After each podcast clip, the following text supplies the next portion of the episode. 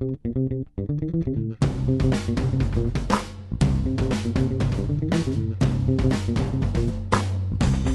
right, this is Gary Parrish from CBS Sports. It's now late Sunday, January 10th, 2016. This is the Eye on College Basketball podcast, and I'm joined by Matt Norlander and Sam Vecenie. We got a lot to get to, but let's start with uh, the big news from Sunday, the somewhat surprising news from Sunday, if only because you don't expect a coach to get fired in January during the Golden Globes. Uh, UNLV has removed Dave Rice as its head coach. Now, um, I, I, think most of us in college basketball knew this was a possibility, um, especially uh, considering Dave entered the season on the hot seat. And then after the loss the other night, I guess the most recent one was Wyoming. Uh, he, I just saw the tweet. I wasn't at the press conference, obviously. I didn't uh, watch the press conference, but um, I saw where Dave Rice actually had a quote where he said he fully expected to coach the team on Tuesday. And I guess my point is if you ever have to answer in a press conference midseason whether or not you think you're going to be coaching the next game, eh, you're really on some some so-called thin ice. And so Dave Rice is now out as UNLV's coach. Matt Norlander, your thoughts on the end of the Dave Rice era at UNLV? A few thoughts. One being uh, Doug Gottlieb shared a photo on Twitter uh, shortly before we started recording this podcast that that next game that Dave Rice thought he would be coaching, the printed ticket against uh, New Mexico uh, has his face on it. so wow. that's that's a little that's weird and unfortunate. that happened. Um, I'm not going to rack my brain. That also happened recently. I want to say like last year, or the year before. Uh, where yes, we had a really I, bizarre I, situation. I like know. I remember it was a player. It was a player's yeah. face uh, on a ticket. Yep, yep. Can't remember who it was. Listeners knowing will let us know if we haven't figured it out by then. Feel free to at mention us. But it was it was really uh really bad timing. Okay, so I, feel, I feel like it was a was it a Kansas player? I can't remember, dude. Can't was remember it either. was he at Cliff Alexander after he left? Maybe. It might have been Cliff Alexander. I Maybe I can't remember for sure. But um, hey, let's so, talk about some more stuff we can't remember. So a few things, a few things here.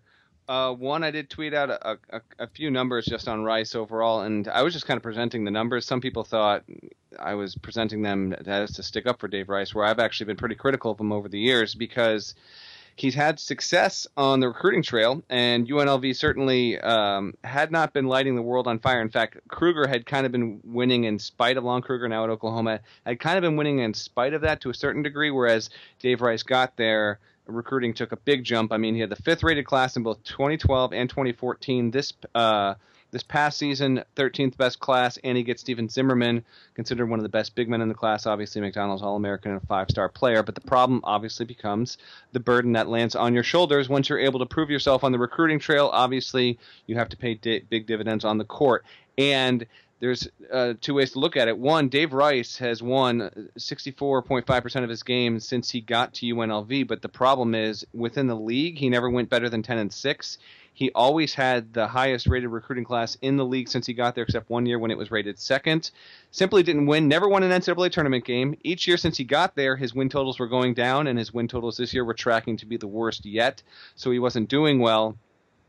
I'm not huge on firing coaches mid season. Uh, I understand that every scenario is different, and sometimes uh, athletic directors believe that they can do that to get a jump start on possible candidates. It's my belief that UNLV probably is going to get the same guy uh, by doing this now than had it done it at the end of the season. Uh, that's my guess, but and you know who knows what true details. Aside from obviously a bad start, they blew a lead at Wyoming, and they're nine and seven, and it, it, it's brutal overall. But uh, the question I posed on Twitter is, I don't, I don't think this has happened. If has there been a coach in the past ever, but you know, past three decades, that is that has been fired. Now I know that UNLV put out a release that said he resigned. Uh, that's got to be bogus because you get fired, you get the payout. If you resign, you don't get the money coming to you. So I think that's well. I mean, they can negotiate anything. Like they, they can, yeah, for they, sure. I mean, they can say, "Hey, we'll call it a resignation. We'll still give right. you your money." You know, right? What, however but, that works. But, but, it is a fire. But listen, when we get down to brass tacks, he got it, fired, so he, he got didn't fired. get paid. Yes, without a doubt. Yeah. So I, if you eliminate the notion of any sort of scandal cutting you loose uh, prematurely, I don't know if we've ever had a situation where a coach has won more than 60% of his games within the first five years at a school and been fired. But UNLV, with the recruits, with the success, and then the other utter lack of of big time victories in March and in that conference led to this. It's definitely surprising, and, and listen, it's it's a major headline and unexpected in college hoops because we don't get like UNLV GP and Sam. What would you say job wise? I would say top. I would say top thirty job, and you usually don't get those opening in January. Well, let's let me ask you this, Sam. Um, okay, wherever it is in the country, top thirty, top forty. I, uh, sure. Like we can debate that in a second. Where is it in the Mountain West? Is it the best job in the Mountain West? Uh, I think it's the job with the highest ceiling in the Mountain West, right? For sure. I agree. Um, I mean, San Diego State's a fine job. What Steve Fisher's done there is yeah. great, but it's not it's not Las Vegas. I mean, you, it's not difficult to get kids to come live in Las Vegas. I would say so. It's definitely the job with the highest potential. Uh, and uh, I think we saw that Rice was not having problems getting the kids. He was just having problems, you know, developing the kids once they got there. I remember, uh, I want to say like in November 2014, a kid that transferred to Florida Gulf Coast said that like nobody on the team was developing in any way. Like they were putting in plays, but uh, no one was really working with them on a day to day basis to kind of get them better. And I, I, don't know how true that is necessarily. I, I don't have an insight into that, but uh, I mean, if that's the case, then that this firing makes sense. If the players aren't getting better while he's there, uh, that would be a significant problem, and there's no real reason to keep him around for the full season. Well, I think one of the things you've seen on Twitter, and, and we are recording this on Sunday night, so one of the things you've you've seen on Twitter tonight is that. Um, people say, "Hey, Dave Rice, nicest guy in the world." Dave Nice, really, and he is. Like, I mean, I like Dave Rice, like really the nicest guy in the world. Um, but like it'd be impossible to intelligently argue that the players were getting better under him, um, sure. or that the team was reaching its potential relative to talent. And I think ultimately that was Dave's biggest issue. If you're going to enroll like that kind of record, and like Norlander, that's what you you sort of posted about, like that that record in and of itself, like in a vacuum, ain't bad. You know, two NCAA tournaments in your first four years who knows where this one was headed? Clearly didn't seem like it was headed the right direction, but it's also just January 10th. Could have turned it around, theoretically.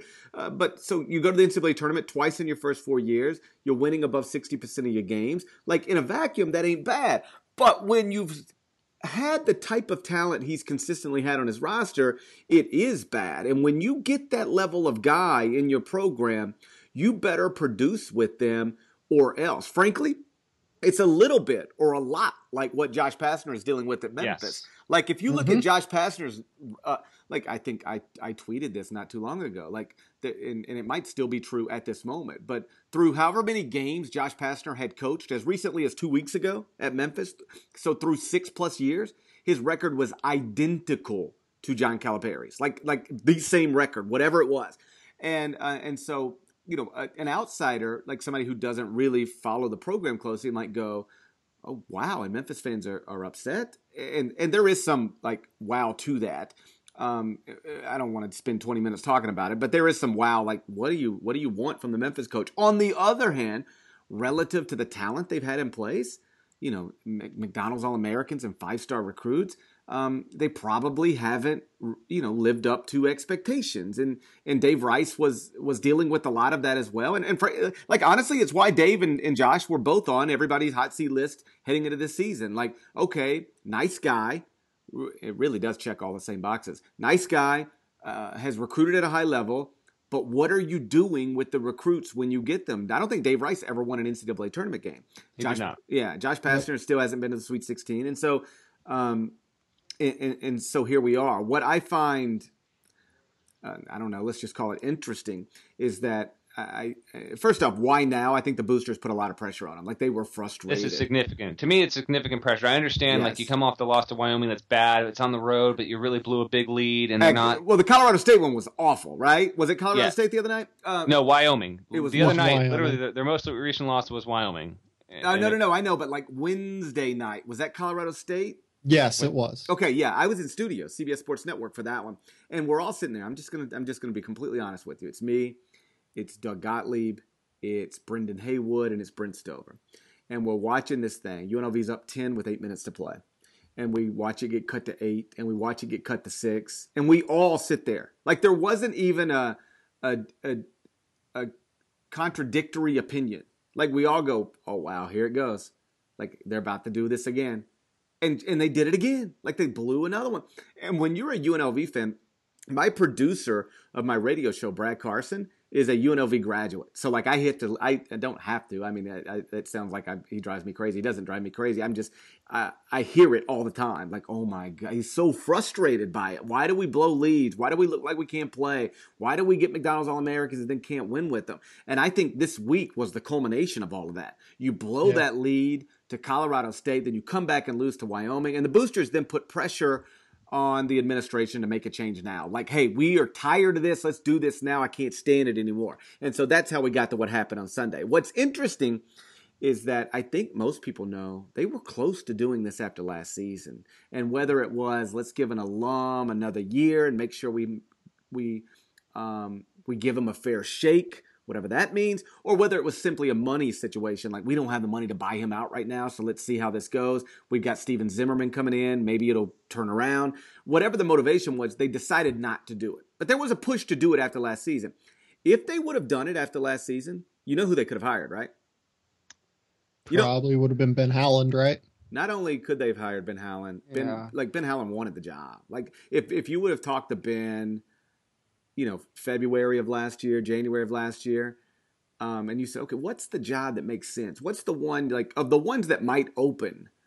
Um, like UNLV was the one. Like you know, you, I mean, listen, I think he's happy at Mississippi State now. He's got recruiting class recruits on the way and all that stuff. But like you know, given the option of moving to Starkville, Mississippi, and rebuilding in the SEC, or moving to Vegas, and and having the best, you know, arguably the best job in the Mountain West, like that's the job. So like by hesitating, for whatever reason UNLV hesitated, they probably missed on the opportunity to hire Ben Howland. And that's uh that's just another unfortunate byproduct of all of this. It was a wild swing, by the way. Let's it should be a reminder to any coach that enters a season on a hot seat. This was a seven and one team, wins over Indiana and Oregon and heading into the season, those two programs were definitely considered top three in their respective leagues. Um, and at that point, I mean, if we had talked on December 5th, yeah. the day after UNLV beat Oregon was 7 and 1, and you had told us, anyone has been like, uh, just you know, Dave Rice is going to be gone five and a half weeks from now. We would not have believed it under, eh, like, no way, no way that's going to happen. But yet here we are.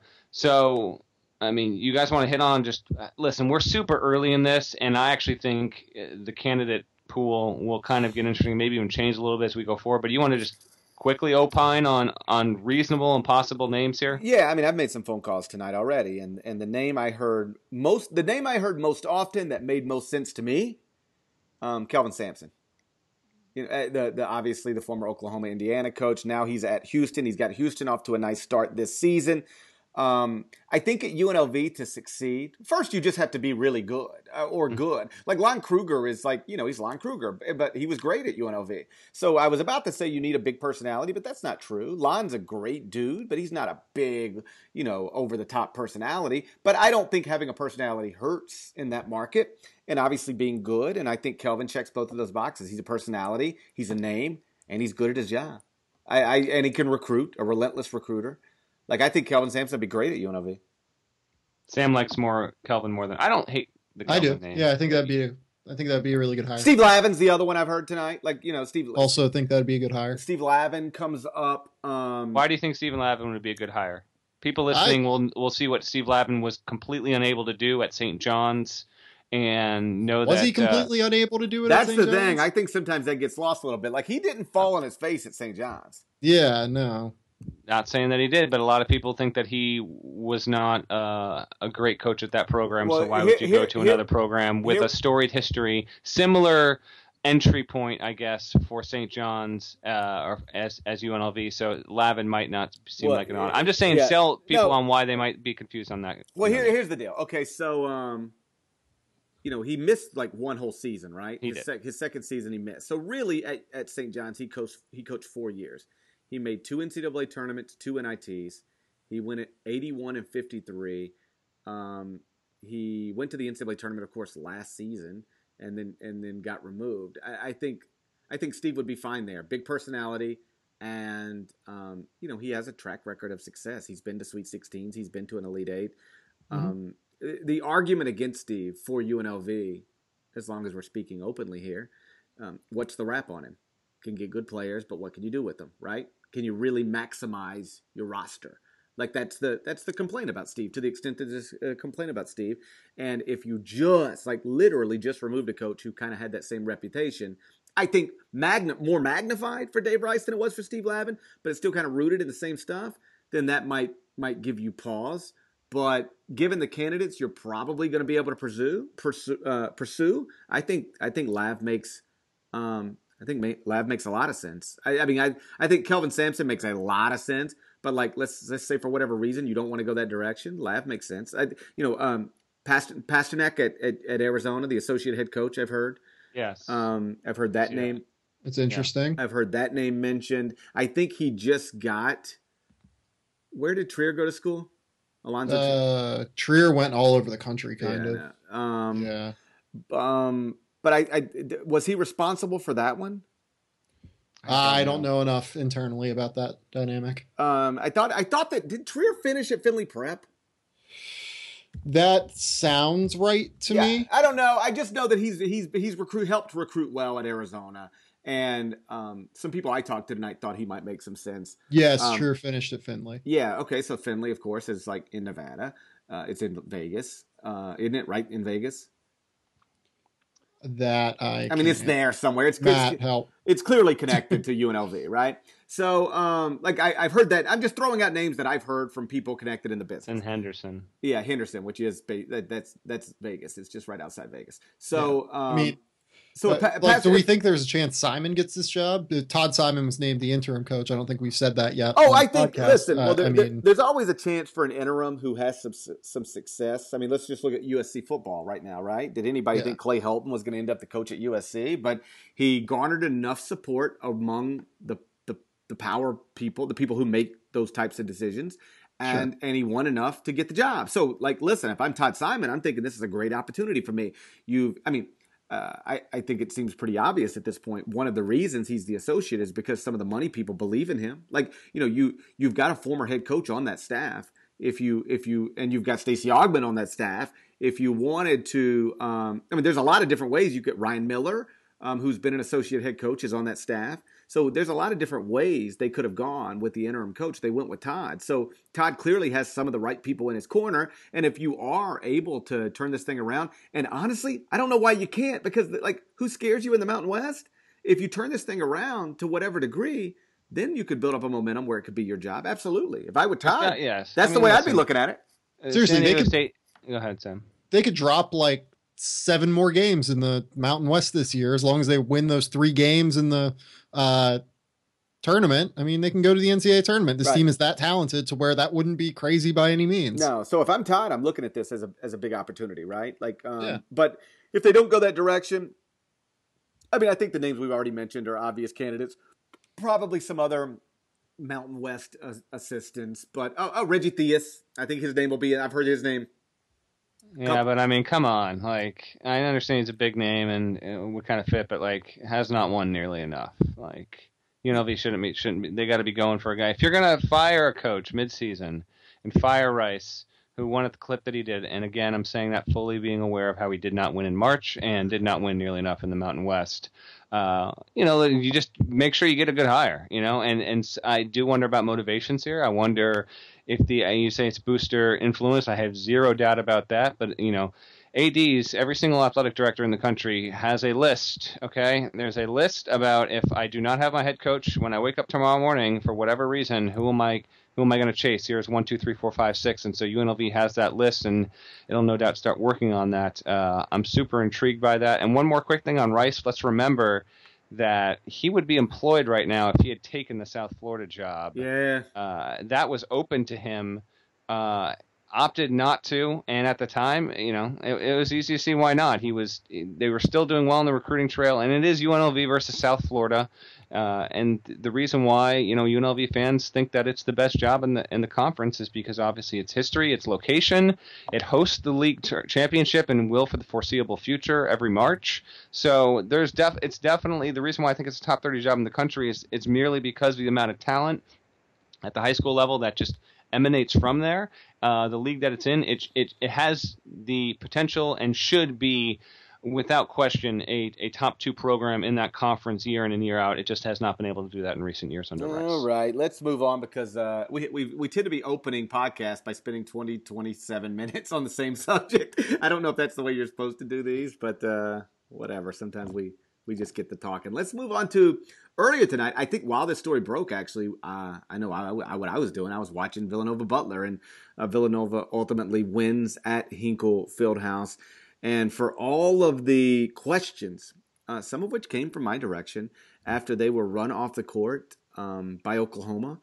Uh, now you've got a team that's 14 and 2 overall, 4 and 0 in the Big East. They've got a top 10 offense, a top 10 defense. Uh, Sam, it looks like everything's okay with Jay Wright's program, huh? Yeah, um, that I don't think that should really be a surprise, should it? I mean, I, I, know they lost those two games rather big to Oklahoma and Virginia on a neutral and an away game, but uh, this is a team that's still tremendously talented. Josh Hart's taken a massive leap forward this year. Uh, he is probably going to be in the conversation for Big East Player of the Year, even though Kris Dunn still resides in that conference. Um, it, it's just a tremendous, tremendous group who really gets after it on both ends. They can play two point guards. They can play a little bit big because of uh, Daniel Ochefu there. They have great wings. I mean, it's kind of a complete team to me that I fully expected to turn it around because you have to assume that eventually the three point shooting is going to bounce back. And I mean, it kind of has recently a little bit, uh, but it's still sitting right around that 32% mark overall for the season. You'd be surprised if it didn't get all the way up to 35 by the end of the year. And the fact that they're number one nationally in two point percentage uh, is, is, remarkable given who they have on that roster. So no, I'm not. I was never real worried about Villanova. Uh, I don't really think there was a reason to be, and I, I think that uh, they're probably the favorite in the Big East at this point. Uh, Matt Butler, meantime, is now one and three in the Big East. Does that say something about Butler? does that just say something about Butler's schedule? Something about the schedule. Uh, they did get the win at the road win at DePaul earlier last week, and that was one they needed because they had the roadie against Xavier. Can't expect them to win that. And then there was that uh, big time Providence showing on New Year's Eve where they lost the Big East opener you don't want to lose at home, um, and to have dropped home games to Providence and Nova is rough. But those could could well, you know, I still believe Xavier's the second best team in the conference. But you know, Providence, mm-hmm. Nova, Xavier, Butler, that's your top four. Butler's is just out of the conversation to win the Big East now. It's not going to be able to make up ground. You know, it's still got a, it's got a road game against Providence next week, a road game against Creighton. It's just not going to be able to make up ground, especially with Villanova being the only undefeated team in the league overall, it's going to be a, a, tournament team. I think um, it is weird to see a Butler team like this as unreliable on defense as it's become. Uh, watched most of the Nova Butler game uh, tonight, and it it was low scoring and, and ugly, but not in a, in a typical ugly Butler way, I guess. And listen, Holtmann is definitely more offense first than defense first. There's definitely been an overall philosophical change, but it is just a little weird to see Butler winning in a different kind of way. And when it's losing, it's not losing the way that it used to. I'm not that concerned overall. I think it should get in with some comfort, but now you're looking at a situation here where you got to win against St. John's this upcoming weekend, and then split the roadie. Either win at Providence or at Creighton if you can to try and keep water there and and going forward, I think they'll be okay. But uh, any hopes of Butler contending at the top of the league are now gone. what Butler's doing right now is the one that gives me the most trouble with the top twenty-five and one because I try not to penalize teams for losing games that they're supposed to lose, and yet so I've got them like top ten in the country, uh, but like they've lost three of their last four. But the losses are to their four losses are to four teams that I have ranked ahead of them uh, specifically uh, Xavier, Providence, Villanova, and Miami. So they have no bad losses. They've got four losses to, to top 10 teams, as far as I'm concerned. But uh, And then they've got wins over Cincinnati and, and Purdue. But uh, when a team's lost three of its last four, and I don't drop it, man. But yeah, they'll be out of the polls on Monday in the AP. No, they I wouldn't necessarily. I, I, I still believe they, they might be fringe, but I still believe Butler is one of the 25 best teams in the country. You know, they, they you think they'll really drop out of the top 25? I do. I think because uh, I think it's 50-50. I'll poll attack somebody over that. Well, they're 18th, right? And they lose a home game, and I know Villanova is really good. Uh, if you drop from 18 and out for losing a close game to Villanova, uh, it's I've seen worse. So that, well, that's why we have I've seen worse. Uh, are you keeping real quick? This wasn't on our pre uh, podcast agenda, but I do want to run up by you since we're talking your rankings. Um, Oklahoma won uh, against Kansas State by double digits on Saturday, and so I did a quick write up, and I just said, hey, listen, with what Oklahoma did against Kansas, triple overtime, just a classic game. You know, it would be really cool to see the pollsters uh, not just you know bow to their typical trends and tendencies, and let's just keep Oklahoma number two because, frankly, they've earned it. Oh, do oh, you sure. agree with me there? What, yes. what, are you, what are you thinking for OU? I've had Oklahoma number two since they lost the triple overtime game. Like I won't, I, I won't. Yeah, if you drop yep. Oklahoma after a triple overtime loss at Allen Fieldhouse, like shame on you. I mean, then you're just doing exactly what it is I mock, which is just move up and down based on wins and losses without context mattering at all. So um, I think it should be Kansas Oklahoma. I actually think it will be Kansas Oklahoma. I think that game was so high high profile that uh, I, I don't believe people will drop Oklahoma. I think Maryland will stay in at three. But that'll be interesting to see. What'll be really interesting to see is what happens with Louisville and what happens, I guess, with Butler. Although I can't imagine dropping 18 to 26.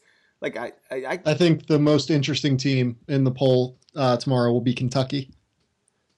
Kentucky, Virginia. I mean, we do have a lot of movement coming. Well, like, Virginia, Arizona, Arizona. Yeah, Arizona lose twice. The, Virginia the, lose twice. The thing becomes Kentucky's like Kentucky's got issues. Look, I, I really do think I'm the only person in the world who looks at this every single day. Um, you can make of that what you want, but it, I feel like it's probably true.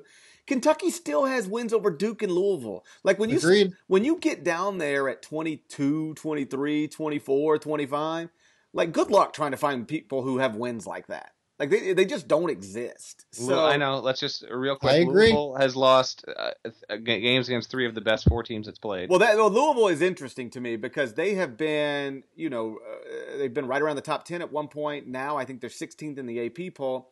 And, and a lot of that was rooted in the idea that they had no bad losses, right? Their losses were just Michigan State at Michigan State, Kentucky at Kentucky. So if you wanted to believe at them, you could, but believe in them, you could. But once you go take a loss at Clemson and you don't really have great wins to to, to offset it, then then that's when I think you take a hit. St. Purdue is in a similar deal, right? You know, and yeah. by the way, I will say I mentioned the three. Yes, Purdue is very much in the same boat, but with Louisville losing against three of the four best teams it's yeah. played, that one win that it has was at NC State, and NC State is just swirling right now. Ten and six, lost three in a row, and it has zero good wins either, except against LSU, if you want to consider that a good win on a neutral. So uh, you can really just slip right down the rabbit hole, and then you start bouncing too many teams off, of, and then it's like, what am I even doing here? But I I got it like Louisville to me, I kind of have fought the notion of that being a top twenty team.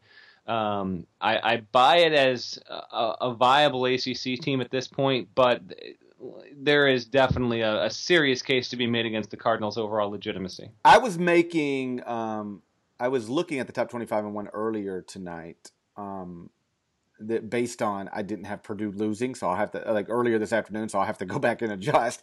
Um, I was just trying to get some extra work done while I had some free time. I was like, I'll go ahead and work on this, and then of course Purdue loses at Illinois, gets blown out at Illinois. Um, but I had Louisville slotted in the in uh, like between 20 and 25. Like I didn't have them in the top 20 anymore because when you look at the resume, if you like if you wanted to just say, "Hey, I know they hadn't really beaten anybody, but they hadn't lost anybody either." Like at Rupp, at at at uh, Michigan State and both uh, losses were competitive games. Like then you can rank them kind of wherever you want based on I believe in them and they have no bad losses. But mm-hmm. once you lose at Clemson, you can't say that anymore. It changes a lot. Um, uh, the most interesting team I, I saw this this morning um, at least interesting in, in, in the sense that they are really all over the place, is Virginia.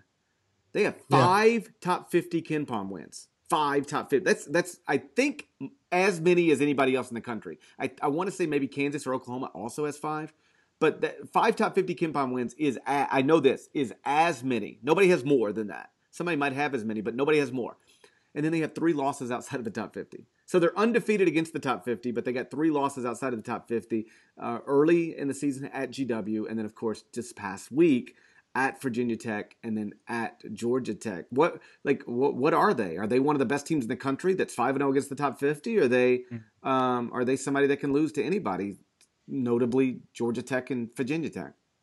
Yeah, I think there's someone who can lose to anybody. Uh, that's how much. Let me ask you this, Sam. How much of this, this? I had a coach tell me this one time They were both road games, by the way. Not they didn't have lost both of them, but they were. Listen, George, Georgia Tech ain't bad. You know, they're, they're, I mean, no. I'm not saying they're great, but they're better than they were last year, and they and they were so, they played a lot of close games last year.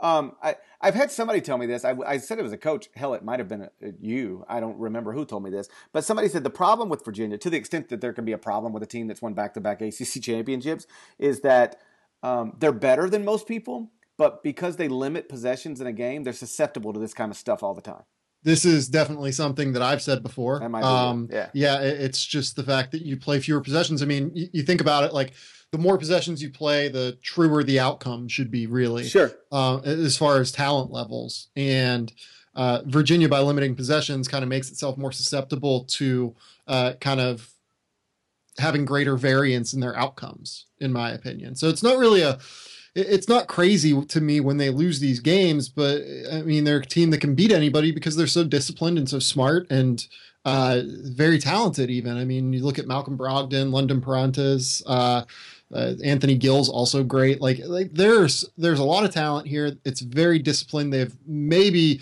one of the three best coaches in the country as far as X's and O's and getting your guys uh, down to where they should be. It's just this is what happens when you play 60 possessions a game right now when the shot clock's 30, uh, 30 seconds long. You mentioned Tony Bennett might be one of the three best coaches in the game, and I, I don't know whether it's three, five, ten, but he'd be on everybody's list somewhere. Um, what's funny is on Friday when we did the podcast, we were talking about coaches in waiting, and subsequent to us recording, um, I like Tom Izzo was a coach in waiting at Michigan State. Sure. That's a pretty great. Well, I thought about him, but I didn't want to say it on the podcast because yeah. I didn't know if he was a true coach in waiting no, he was simply got yeah. the job after Jud no, left. He was. I actually texted and found out. Okay, like he was definitely a coach in waiting. Popped in my head for whatever reason. I thought that he might have not been, but okay. Tony Bennett was also yes, a coach in waiting at Washington State, and then the other yep. good one, Matt Painter at Purdue, was a coach in waiting. Remember, he was he was the coach at Southern Illinois, and uh, and then went to be Gene Keady's associate and coach in waiting I don't remember that. Yeah. Yeah, he was at he spent one year at Southern Illinois. So I was at Southern Illinois over the weekend, sideline duty for CBS Sports Network for the Wichita State game, and um, there's pictures of Matt Painter in the arena, right? And like mm-hmm. I'd almost forgotten that he was there for a year, and so I texted him. I was like, "Man, you had an 83 percent winning percentage at, at, at, SIU." I was like, "They should they should uh, put you in the Hall of Fame here." He said, "I." He texted back. He said, "I put in a solid 11 months of work." Painter's so, awesome. Yeah, no, his team his team is uh, no, that was tough a little mercurial on us here. That was tough today. So, um, uh, oh, the other thing, uh, going back to last Friday's podcast, real quickly. Um, I had a couple of people, and I know you guys saw it too, ask afterward, I can't believe you guys didn't talk about Kansas, Oklahoma. And the issue becomes for us, I'm speaking for myself here, you guys can chime in. Um, we, we're now recording on Sunday nights because I travel every Monday morning. Like I've got a 7 a.m. flight tomorrow morning. Um, so we, we, we're recording on Sunday nights and then we, we record again on Friday mornings because I'm I travel on Thursday morning. So basically, we, and and Tuesday feels like that's that's too close, and we just aren't doing Wednesdays for whatever reason. So we're doing we're talking on Sunday nights and Friday, and by the time we were at Friday morning, it felt like that game was so. We were just so far removed. Well, yeah. yeah. but like I was like like clearly looking back at it, if you expect us to talk about everything we haven't talked about yet, we should have. So I apologize to anybody who wanted us to hear uh, wanted to hear us talk about Kansas, Oklahoma. It's just by Friday morning, it felt like it was so long ago because that game was on Monday night. But like, um, if you want to know what we thought, I, am confident it was all what everybody else thought. It was awesome and it was fun to watch. And Buddy Hield is tremendous, and he was the uh, player of the night. And will uh, I think Matt Norlander be the player? CBS that, Sports. That happened after the most recent Player of the Week update. So yep. Buddy Hield. Uh, by the time people listen to this, it'll actually probably be on the site on Monday. He's the player of the week, um, and he's the front runner. I yeah. mean, GP, you you assembled your. So I put out a list about three weeks ago. I ripped it over apart. Christmas break. You put out a, a, most recent list of logical candidates for Player of the Year as we stand right now.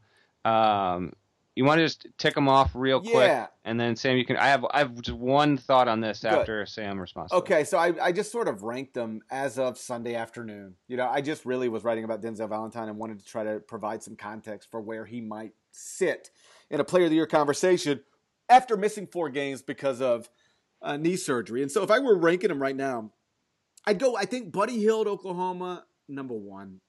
Kris Dunn at Providence, two. Denzel Valentine, Michigan State, three. Brice Johnson, North Carolina, four. Uh, fifth, I'd go Melo Trimble, Maryland. Six, Ben Simmons, LSU. Seven, Perry Ellis, Kansas. Eight, Jarrod Uthoff, Iowa. Nine, Grayson Allen at Duke. 10 Jakob at Utah. And then I because I know how readers are, like they always. Uh, are, you're copping out right now. They could not have been more. You're copping out, man. You Why can't is it cut off out? at ten. you got to throw in five or six more names. you know what? You just try to do whatever you can to like lower the amount of no love for uh Nick Moore, you know, like you just wait, like I got, but yeah, are, I, are the are the mentions inundating you so much that you can't sleep at night, GP, about Nick Moore? Not anymore, not anymore. I'm fine. I'm like I'm, I'm fine. Um, here's what I would say is that um, first off, the one that drives me crazy is like, and this happens with the top 25 and one, basically every morning. Somebody will say it'll just be this tweet in response to it. Um, where's Indiana? Like, oh, listen, dumbass. If you if if if you don't see them listed, they're not listed. Like, don't ask me where they're at. Like, if it, or like, I had somebody today earlier today say, um, you know, with uh, K- Kentucky taking a loss to LSU earlier in the week, don't you think they ought to be lower? This is what they tweeted in response to my top twenty-five and one. The obvious response to that being, if I thought they should be lower, I would have put them lower. I'm in charge of this. What like why would you ask me if I think they should be lower? If I thought they should be lower, I would just put them lower.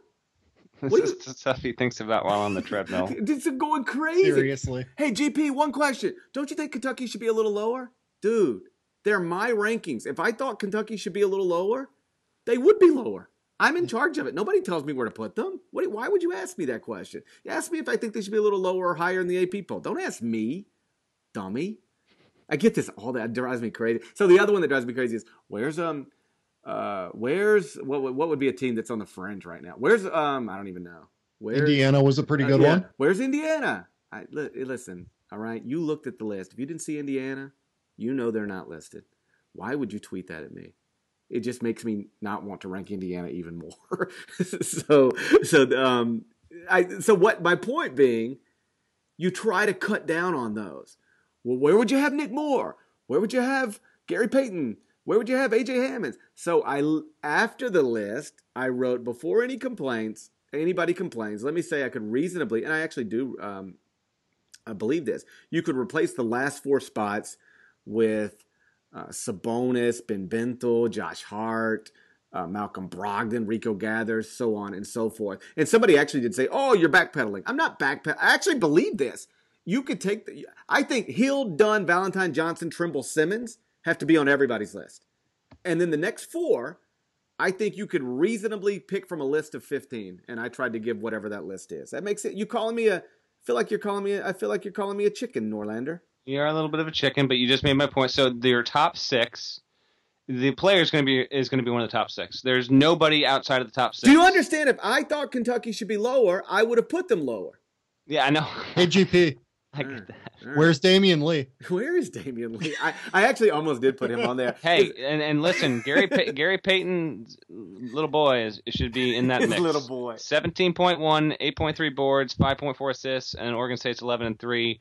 I would have him right there, but my one takeaway from your list is your top six. That's one of those six will be the national player of the year. Yeah, I it would have to I take agree. like Kansas, you know, winning out. Perry Ellis just absolutely going bonkers the rest of the way. I just don't see. I think it's it's you know just almost a given that the six that you mentioned at the top, one of those six will be the national player of the year. Right. How about some shout outs and love to your boy who in the preseason picked Buddy Hield to win it though? How about that? Was that you? You did do that, didn't you? You bet, you bet it was me. Good for you. Now you everybody did. everybody's got Buddy Hield fever now Norlander. I know. Hey, listen, it's okay. He's an even money uh, favorite right now.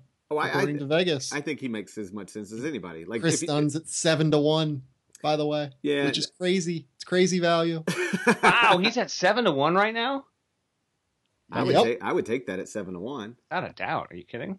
I That's might insane. take that at seven to one. Without a doubt. Like I, I, may or may not have taken that at seven. yeah, I might go max bet seven to one right now. You know, just whatever. Um, but no, Hield.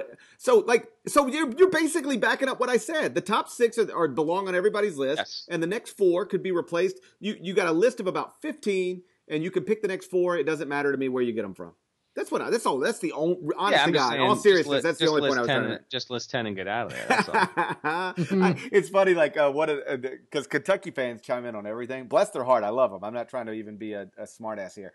Uh, like they like anything you write about anything, like Kentucky fans will chime in on it. Anything like it'd be you could write, you could rank the best arenas in the Pac-12 and Kentucky fans, well, what do you think about Rupp? You know, they'd want to know how Rupp compares to the Pac 12 arenas. Like, it doesn't matter. So, one of the first comments I got on this was from a Kentucky fan who was like greatly offended that Tyler Ulis's. Um, uh, that Tyler Ulis was not on this list anywhere. Could not believe Tyler Ulis was on the list. I love Tyler Ulis, but like, what do you do with a with a uh, with a player like Tyler Ulis who is um, shooting 39% from the field and 28% from three, um, turning the ball over twice a game for a team that's underachieving. What do you do with that?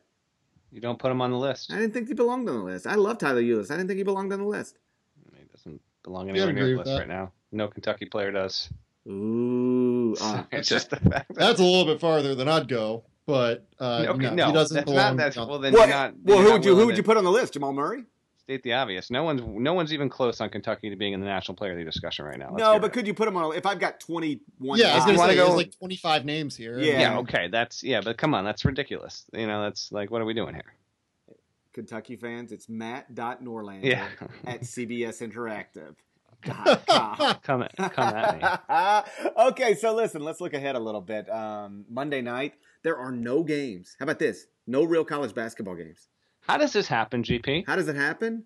Um, clearly, it's because of the college football um, national yeah. championship game, right? And so typically on a Monday night, we're going to have ESPN games, ESPN2 games, ESPNU games. But it, it seems pretty clear to me ESPN wanted no competition for the college football. They, it's all college football playoff tomorrow night. They're putting it like you know, uh, every I think every I think really every ESPN channel is. Yeah, they do that thing. Yeah, but you had do, a great line. I was setting you up, man. I, I know my line would be. Um, college football has more control over college basketball than it does over the Rose Bowl and the Sugar Bowl. I didn't need you to read my line, Norlander. I could have handled it myself. You, you were you were slow to the pitch, my man. I realize okay? that, which I is a great line, and it is a thousand percent true. The, the college football playoff has more control over college basketball scheduling. I'm going to say it with authority than than it has over the Rose Bowl and the Sugar Bowl, which is which is both ridiculous and true because they can't move the Rose Bowl and the Sugar Bowl and that's why we ended oh. up with these stupid semifinals on New Year's Eve. But they they moved an entire college basketball schedule. Like nobody's playing tomorrow night. In fact, I talked to Steve Forbes, the East Tennessee State coach, uh, earlier today. They had to they had a game schedule for Monday just because it was like they had a game schedule for Monday. They are moving it to like a different time. They're playing early tomorrow. And the reason really? and the reason is because of the national championship game. I'm not sure exactly what time they're playing. Let me see if I can look that up. Um, while you look that up, I'm saying Bama by 17. It's one of those things where, and you know, let's just really quickly dip into the college football angle here because we all like it. The Fighting it. Forbeses are playing at six. The Fighting Forbes are playing at six. It, like, I, I, it's one of those like I just cannot picture a situation. Maybe it's just because uh, you know. I, I'm coming at it in a way where people that don't really follow college basketball would vastly underrate Oklahoma because it hasn't been good in a long time. But like, I cannot picture Clemson in a national title game beating Nick Saban. That's all. I kind of like the idea of Dabo winning. I struggle I with like this. the idea of it, but I'm trying to picture Clemson, and I and I'll be honest, I you know I don't really have a rooting interest, but if I if you ask me to pick one that I'd rather see, I'd rather see Clemson win tomorrow night. You know what? Like, I, uh, so I, typically by the time we get to this like level game, I kind of know who I want to win. Uh, like uh, independent of who I might wager on, I kind of know who the story that I would prefer. I really like Dabo's story, and and I, I like more to the point. I like the how openly he discusses it. Like I don't know if you guys saw. Um, last week, his brother was arrested. Yeah, for, how crazy is that? Yeah, well, how about this? How crazy is that? Right? It is crazy. Except it ain't really crazy uh, men going through divorces get get charged with all sorts of crazy stuff all the time, like stalking and and uh, yeah, I know. And, I'm not saying. I'm no, just but, saying, but here's like, my point. It happens right when yeah. his brother is about to coach for his first national championship. What what I liked about I, first off, I hate the story. Right, his brother apparently has had substance abuse problems, and it's been a nasty divorce, and the guy sounds like a creep, and Um, there's domestic violence allegations in his past. Like the guy doesn't sound like a good guy. What I liked, so I don't like the story, but what I, you know what I mean. What I yes. liked about the story was, um, you know, this, this is put on Dabo's plate just like four days, five days before the national championship game, like you know the biggest day of his professional life. And you know how coaches are, especially football coaches.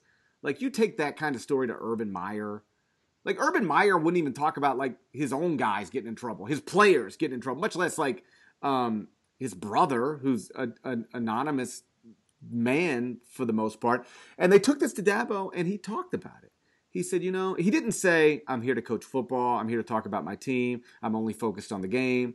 He said, and I'm paraphrasing, but essentially, I love my brother, um, but he is almost 50 years old, and he has a long history of making poor decisions. And I've done everything I can to help him, but at some point he has to help himself.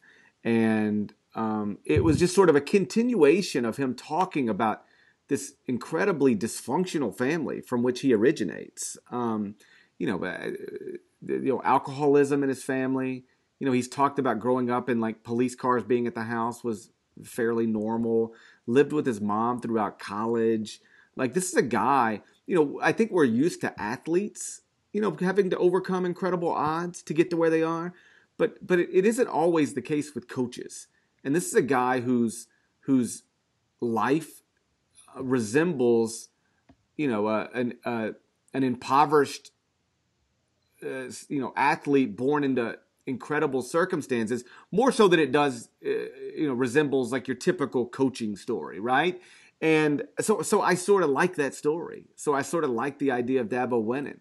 Um, on the other hand, I also am a big fan of greatness. I, I don't know. I, I, think I've talked about this on radio before. I don't know if I've ever talked about it here. Like I like, I root for LeBron James because I like the idea of greats being great. You know, I root for, you know, I used to root for Tiger Woods because I like the idea of greats being great. Um, and I sort of like the idea of Nick Saban being great, like you know, winning a fifth national championship, pulling to within one of Bear Bryant.